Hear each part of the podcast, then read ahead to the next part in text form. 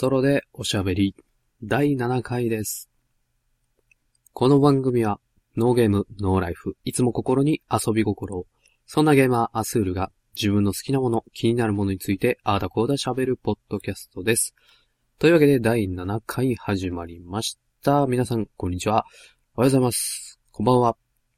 というわけで、ラッキーセブン回。えー、というわけで、えー、特にラッキーなものはお届けできないかもしれませんが、始まりました。ソロでおしゃべりです。どうかよろしくお願いいたします。えー、最近ですね、もう1月の後半にはなってきましたが、えー、風邪をひいてしまいましてですね、しばらく体調を崩してたんですが、もう今はね、なんとか体調を戻して、収録できるぐらいには、えー、復活しました。一時期、熱が下がらなくて、これもしかして、インフルさん？と思ったんですけど、まあ、そんなこともなくてですね、無事、なんとか、体調を復活できましたので、今日もしっかりお届けしていきたいなと思うんですが、皆さん風邪ひいてないですか？大丈夫ですか？ねえ、まだまだ油断できないですよね。寒い日も続いてますし、まだね、この寒さは続くんでしょうね。自分はほんと寒いのが苦手で、この時期かなり着込んで、もう、できるだけ外出ないようにしているんですけれども、どうしてもこう外出なきゃいけない時とかね、まあ基本、まあ毎日出なきゃダメなんですけど、そういう時、えー、まあまずですね、あれは欠かせないですね。えー、ヒートテックさん。とんでもない、こう、あったかさを誇るというヒートテック。これはまず欠かせないですよね。あとは、ヒートテック上だけじゃなくて、自分は下のタイツの方も履いてますね。なんかこう、最初、男なんで、抵抗があったんですけど、これ一回履いてみると、こう、だいぶ違いますね。家にいる時なんかも、えー、全然履いて過ごしちゃってますね。あの、外出ない時でも、家でも履いてますね。皆さん、ヒートテックとか、こう、防寒用とか、こだわってますかね？女性の方とかね、割と冷え性多い方、多い、多い方ね、あの、いらっしゃると思うので、そういったグッズ、たくさん持ってる方、いるかもしれませんが、自分も男なんですけど、実は冷え性で、特に足先とかね、すぐ冷えちゃうので、で、さっき言った、えーヒートテックのタイツとかも欠かせないんですけど、まあ、冬といえばね、これは、やっぱり欠かせない、こたつ。もうそろそろこたつの住人としてね、流しれ渡ってきそうな、そんぐらい、もうこたつに入り浸りなんですけど、えー今もこたつに入りながら収録、収録をしてますが、えー、とにかく寒いということでね、皆さん風邪ひかないように、えー、これからも頑張っていきましょう。というわけで、こう、第7回何をお届けするのかと言いますとね、今回は、とある古い RPG について、ちょっとお話ししていきたいなと思います。古いと言ってもね、えーまあ、そこまで古いものではないんですが、割と今更感のある作品だと思いますので、まあ、箸休め程度というか、えー何かの作業のついでにちょっと聞き流してもらう程度で構いませんので、よろしければお付き合いください。というわけで、第7回本編参りましょう。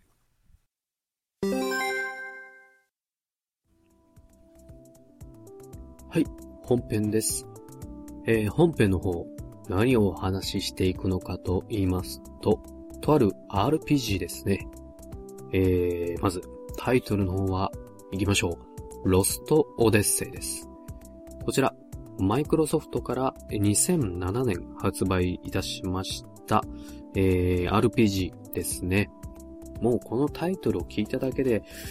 なんだそれかと、今更それかと、えーおっしゃる方いるかもしれませんが、実は私今こちらをプレイしております。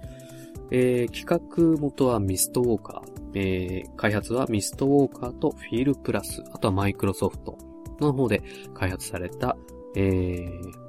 JRPG、日本製の RPG ですね。で、こちら、Xbox 360専用タイトルになっています。Xbox 360の RPG といえば、こちらのロストデッセイを挙げる方いるのではないですかね。そのぐらい、えー、とても有名というか、えー、みんなが知ってるタイトルではないですかね。こちら、え、ロストオデッセイのすごいところはですね、まず、制作組織、プロデューサーなどを手掛けたのが、坂口さん、坂口博信さん。えー、FF シリーズの生みの親ですね。あとは音楽は、こちらも有名な方ですね。上松信夫さん。こちらも FF シリーズなどの作曲家ですね。そして、キャラクターデザインは井上武彦さん。こちらも有名な漫画家さんですね。もう知らない人はいないでしょう。スラムダンクだとか、リアルとか、バガボンドですね。そして、えー、このゲームの中に登場するサブシナリオとして、えー、カイムが見る夢の、夢の千年の記憶の短編集。えー、カイムというのは主人公なんですけれども、えー、サブシナリオとして、えー、短編集、えー、がございます。そちらを担当したのが重松清さん。こちらも小説家、有名な方ですよね。などなど、えー、豪華制作陣でお送りした濃厚な RPG という、えー、制作陣が豪華すぎる RPG。そしてその、えー、看板に恥じないしっかりとした内容の RPG でございます。実は、えー、こちらのタイトルですね。えー、自分はまだ Xbox 360を買ってまだ、そうですね、1年半ぐらいしか経ってないので、全然まだにわかなんですけど、当然こちらをリアルタイムの時には買っていませんでした。えー、先日、とあるゲームショップ行きまして、いつも通りゲームの物色をしてたんですけど、その中の中古の中にですね、えー、Xbox ですね。こちらのえー、ロストデッセがありまして、なんとお値段、ワンコインでした。500円を切ったお値段で、中古で売ってました。最初はあのね、何か曰く品というか、傷があったり、えー、説明書がないとか、そういったものなのかなと思ったんですけど、えー、買ってみると、全然ちゃんとした、すべて揃っている、えー、ものだったので、お、これはなかなかいい買い物をしたのかなと思って早速、えー、この前ですね、遊び始めました。これがね、なかなか面白い RPG でね、えー、さすがというかね、先ほどね、言いました、こう、制作人とか、豪華なだけあるな、といった感じの、しっかりした RPG だったんですけど、そうですね、この RPG どこから話していきましょうかね。えーと、では、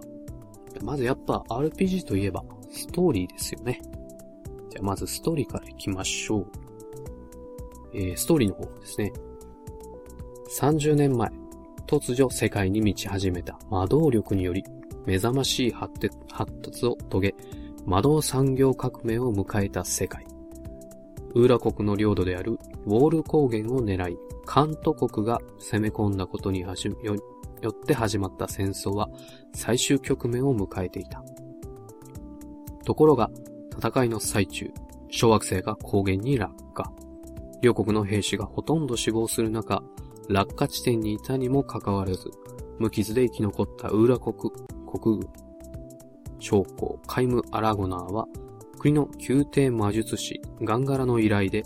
小惑星が落下した原因とされる暴走したグランドスタッフの調査に向かうことになる。ということでね、えー、魔導産業革命が起きた、えー、世界。こう、剣と、えー、魔法と機械が、こう、組み合わさったような世界ですね。世界観としては、えー、他のタイトルに、えー、何か近いものがあるとすれば、えー、ファイナルファンタジー6とか、ファイナルファンタジー12あたりですかね。あの、中世の建造物とか、あとは、えっ、ー、と、我々の世界でいうところの産業革命が起きた時の、あの、蒸気機関の機械。えー、そういったものが、こう、うまく合わさったような世界観。あとは、ちゃんとファンタジーの部分として、剣、魔法、そういった部分もちゃんとあると。そういったいろいろ複合された世界観ですね。そして、このゲームの肝となるのが、えー、先ほど言いましたが、無傷で生き残ったウーラ国王軍、あ、失礼、ウーラ王国軍の将校、カイム・アラゴナ。こちらの主人公が、えー、なんと、不死身の体を持つ、えー、青年という、決して死ぬことのない体を持つ青年。なぜ彼は不死身なのか。なぜ彼は記憶がないのか。そういったことを交えながらね、ストーリーが展開していきます。で、このストーリーは、現在自分がプレイしている段階で言うと、まだ半分いかないぐらいかなっていうとこなんですが、このストーリーはなかなか面白いですね。えー、記憶を失っているキャラクターというのは割と、えー、今ではありがちな設定かもしれないんですが、こう、記憶がね、少しずつ断片的に蘇るとともに、この主人公がなぜ記憶がないのか。あとは、えー、魔導力とは何なのか。そういったものが、謎がですね、解き明かされていくこのストーリーというのは、やっぱり王道ではあるんですが、面白いですね。あとはこの主人公だけではなく、他のキャラクターもえー、仲間としているキャラクターですね。えー、不死身のキャラクター、記憶を失ったキャラクターというのがいます。そちらが、えー、説明書にある段階では4人います。不死身で記憶がないキャラクター、主人公含め4人います。えー、それ以外のキャラクターで、えー、普通の人間というか、えー、といったキャラクターも他にも何かいるのでね、えー、割と大所帯で話が進んでいくんですけど、そういった部分も面白いですね。やはり、あの、キャラクターが多いのでね、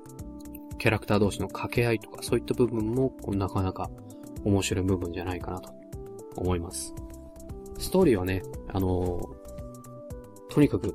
大丈夫です。しっかりしてます。面白いので。で、あまり喋ってしまうとね、あの、ネタバレになってしまうと思いますので、ストーリーはこの辺にしといて。はい。ストーリーは大丈夫だと思います。で、この RPG というゲームにおいて、やっぱりもう一つ大事なのが、ストーリー以外にも、えー、戦闘ですよね。戦い。モンスターとの戦い。で、こちらの、えー、ロストデッセン、えー、戦闘なんですけれども、えー、いわゆるシンプルな単性バトルです。あとは敵のエンカウントも、えー、フィールドを歩いていると、えー、エンカウントする。シンボルエンカウントではなく、えー、普通のエンカウントですね。で、このロストデッセの戦闘の特徴として、まず一つ目が、えー、前衛後衛の概念。えー、まあ、こちらもそんなに珍しいシステムではないかもしれませんが、えー、簡単に言うとですね、えー、前衛は武器を使って敵を叩くと。そして、後衛を守る盾になる。そして後衛の方は、えー、敵に魔法をかける。あとは仲間を魔法でサポートする。シンプルだけどしっかりした前衛後衛の概念というのがありまして、で、仲間をえー、ちゃんとね、適切なポジションに配置して戦うことが大事になってきますね。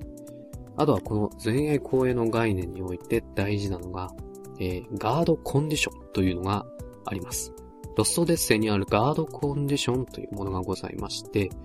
こちらが、いわゆる、えー、前衛の防御力といいますか、前衛の合計の HP とあとガードコンディションがレベル1、2、3、4とあります。こちらのコンディションが良ければ良いほど、敵が後衛に攻撃してきたとき、その攻撃が防げると、ダメージを減らすことができるという。なので、えっ、と、何が大事かと言いますと、このゲーム、えー、攻撃だけではなく、公営をしっかり守るということが大事になってきます。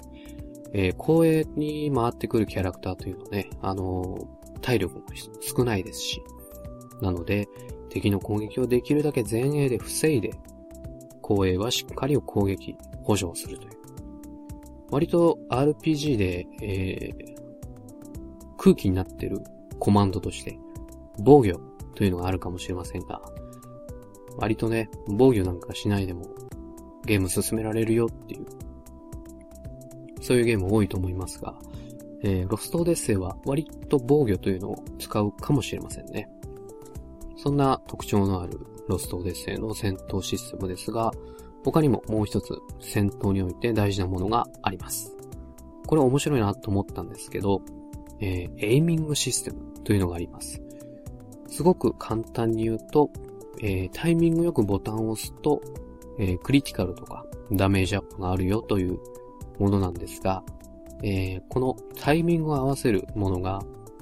えー、リズムに乗ってボタンを押すとか、そういうものではなく、敵の、えー、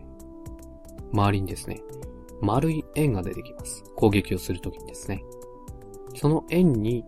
えー、収縮していく、収縮というか、えっ、ー、と、だんだんだんだんその円に重なるもう一つの円が出てきます。その円がこう、うまくぴったり重なるときに、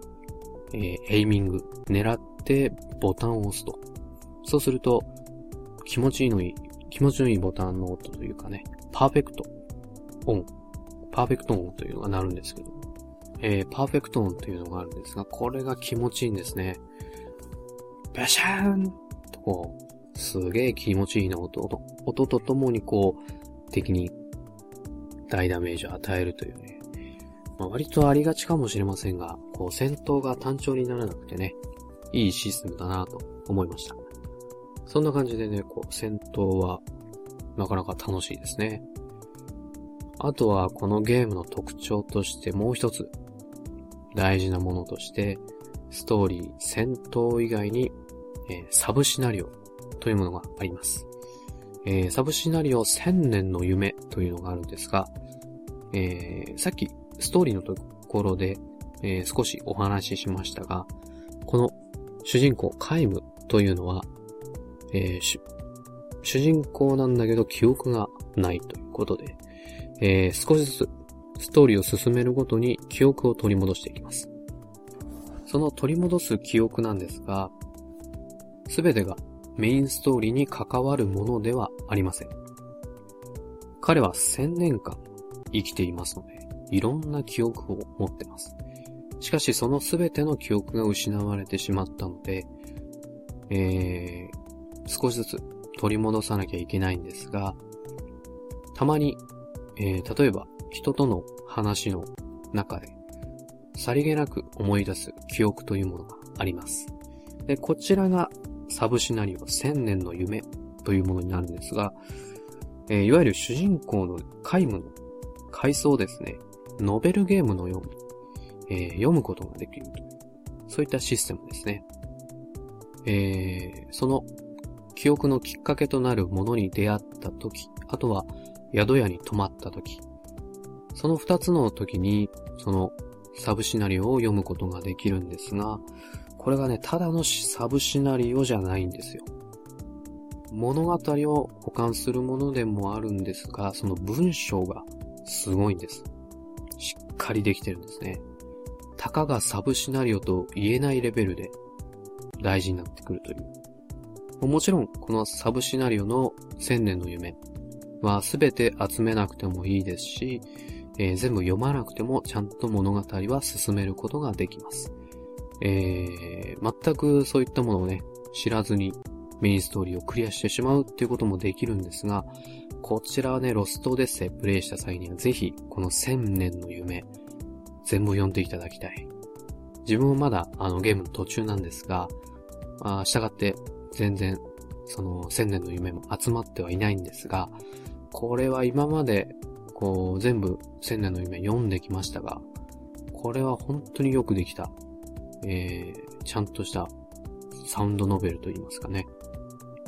で、さっき制作陣の中で重松清さんが、あの、名前でありましたが、こちらを担当してるのが、この千年の夢を担当しているのが重松清さん。もう当然ですよね。こんな方が担当されてたら、文章が面白くないわけがないという。で、ただこの文章が面白いというわけではなくてですね、えー、音楽と他にも演出がしっかりしてまして、えー、例えば文章の見せ方がね、なかなか面白いんですね。文章が 1,、えー、一文ずつ、えー、表示されるんですが、例えば涙というフレーズがあった場合、その涙はただ単に表示されるのではなく、上から涙という文字が落ちてきます。そして文に加わるという。例えばそういったね、演出があったり、あとは背景の画像とそれにマッチした音楽。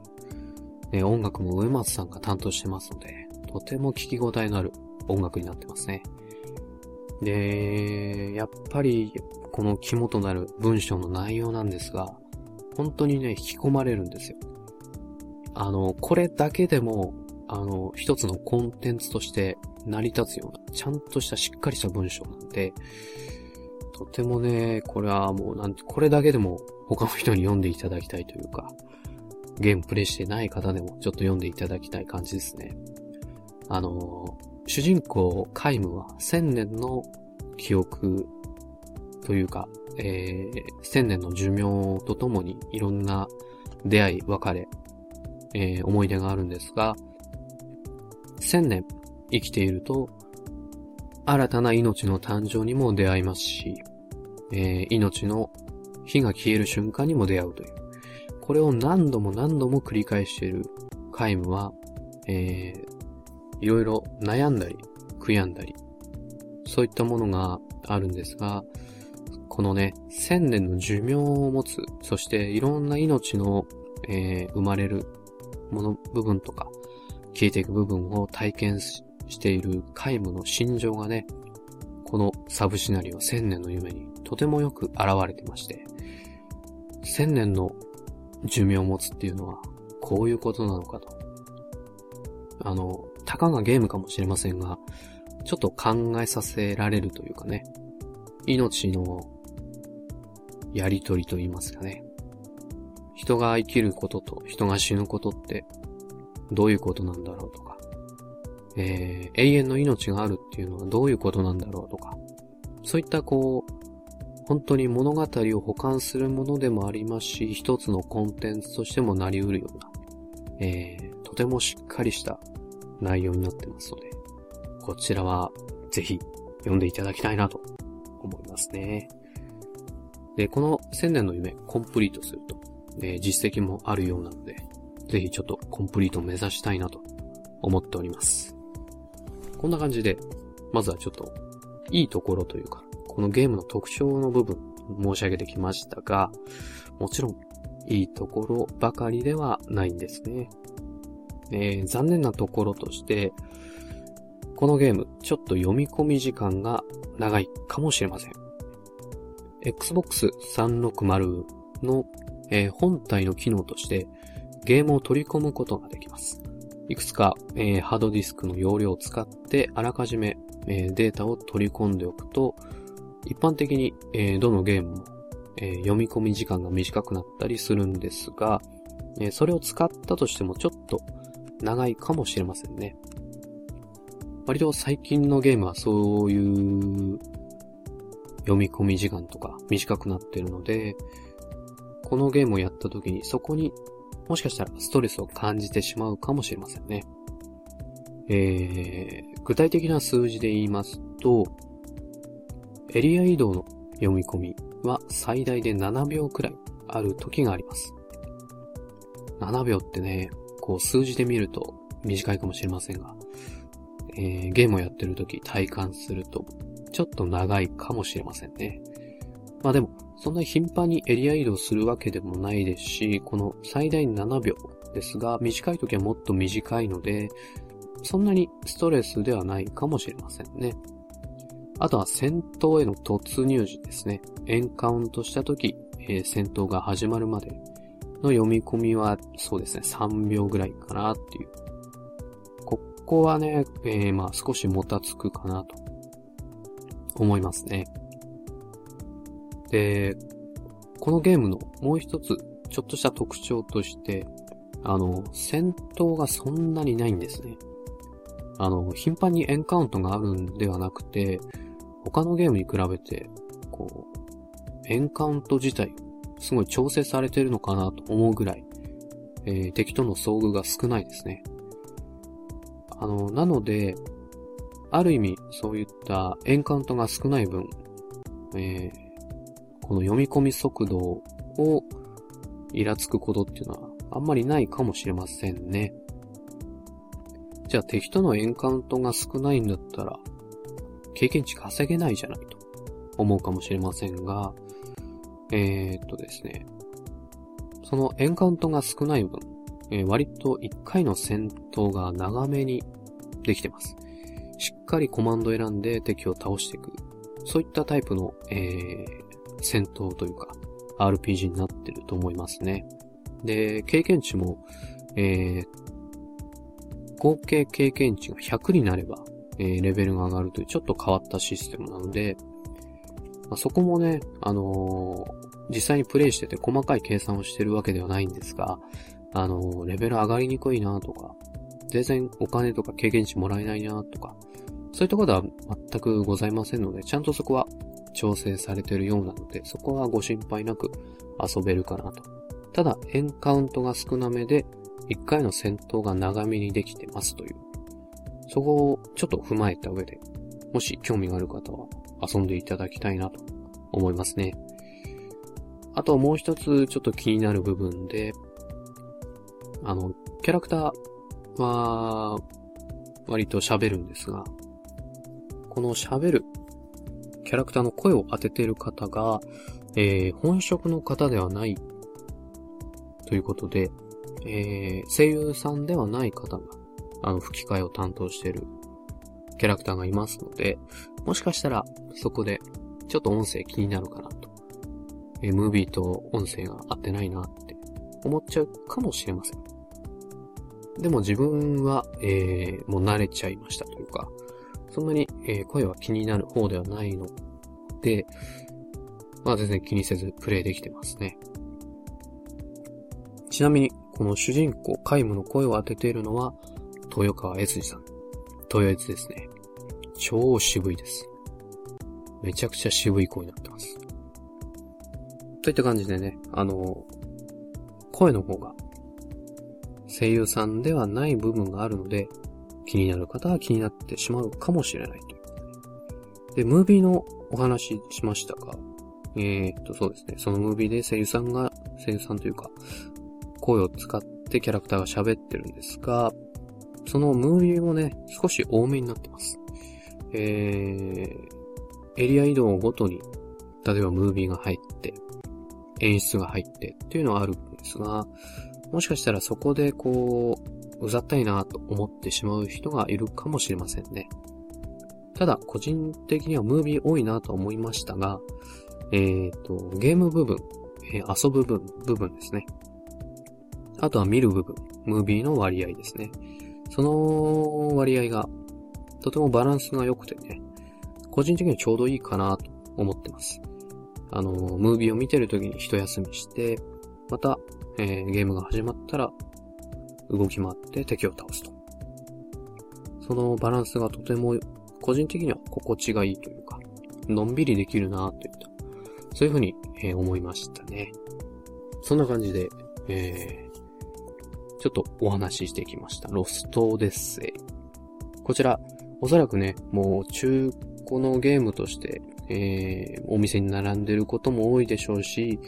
えっ、ー、と、プラチナコレクション出てますので、あの、廉価版ですね。あの、お安く求められると思いますので、もし、えー、興味を持っていただいた方、ちょっとゲームショップなんか覗いてみて、えー、僕なんかみたいにワンコインでもしかしたら手に入れられるかもしれませんので、えー、気になる方はちょっとゲームショップの方覗いてみてはいかがかなと思います。久々にちょっと、えー、しっかりした RPG を腰を据えてやりたいなと思ってましたので、このロストオデッセイ現在プレイしていますが、また、えー、最後までクリアしましたら、その感想も少しお話できたらなと思っております。といった感じで、えー、本編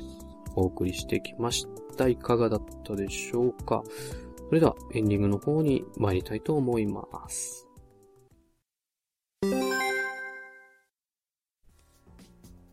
はい、エンディングでーす。というわけで、えー、今回は RPG ロストオデッセイをお届けいたしました。割とね、もう古いタイトルなので、もうプレイしたよとかクリアしたよって方多いと思いますが、えー、実際にあの、買った時に、あの、なかなかいい RPG ですよっていう声も聞いたので、えー、とても楽しみにして、そして今、プレイさせてもらってますが、えー、こういったね、あの、古いゲームの RPG とか、個人的にはまだ、こうやりたいなと思って出てきていないのが多いので、これからも、こういった感じで、古い話というか、古いタイトルするかもしれませんが、またその時お付き合いいただければなと思います。もちろん新しいものもできるだけ触れてね、あの、感想とかお話できたらなと思っております。あと、前回みたいにね、あの、メタルギアライジング、リベンジェンスの体験版ではないですけれども、えー、お試しで遊んだものとか、体験版の感想とかね、そういったものもお話しできたらなと考えています。えー、実はですね、つい先ほど、この収録を始める前にですね、あの、ツイッターのアカウントの方にリプライをいただきまして、えー、ありがとうございます。あの、ちょっとまだ許可を取ってないので、あの、お名前は出しませんが、えー、前回のメタルギアライジングリベンジェンス回を聞いていただいて、えー、体験版をやりましたと。で、そして、アイテムコードがもらえるキャンペーンやってますよって、あの、お話ししましたが、そちらも応募したということで、で、この、ポッドキャストを聞いて、この、ね、体験版をやっていただいて、そういったキャンペーンも、あの、応募していただくという。ちょっと何か、あの、大したことではないかもしれませんが、ちょっとポッドキャストが役に立ったかなと思いまして、とても、あの、リプライもあった時嬉しかったです。あの、リプライいただいた方、本当にありがとうございます。で、これからもよければ、あの、お付き合いいただければなと。どうぞ、よしなに。といった感じですね。はい。ね、今後は、またどんな話しようかなとか、またいろいろ考えているんですが、もしなんか、こんな話聞きたいですとか、全くゲームに関係ない話題でも全然構いませんのでね。あのー、全然お便りという形ではなく、Twitter のリプライとか、えー、ダイレクトメッセージ、簡単なものでも構いませんので、お待ちしております。といった感じで、じゃあエンディングですので、最後にですね、えー、この番組ではご意見ご感想お待ちしております。どんなことでも構いません。批判も大いに結構です。えー、ブログへのコメントや、あとはメール等で受け付けております。えー、まずブログの方は、ソロベリ .caesar.net です。s-o-l-o-b-e-r-i.caesar.net です。えー、ブログ内の方にメッセージフォーム、えー、設置いたしましたので、そちらからもどうぞお便りお待ちしております。あとメールの方ですと、えー、アカウントがソロベリ at gmail.com でもありますので、そちらにメッセージを送っていただいても構いません。えー、ツイッターの方、アカウントも開設しております。えー、アカウントの方は、こちらもソロベリです。at soberi ですね。え、こちらのアカウントの方をフォローしていただいて、ダイレクトメッセージ送ってもらったり、あとは直接リプライ送ってもらっても構いません。はい。といった感じでお送りしてきました。今回第7回でした。ではまた次回、えー、第8回でお会いいたしましょう。さようなら、アスールでした。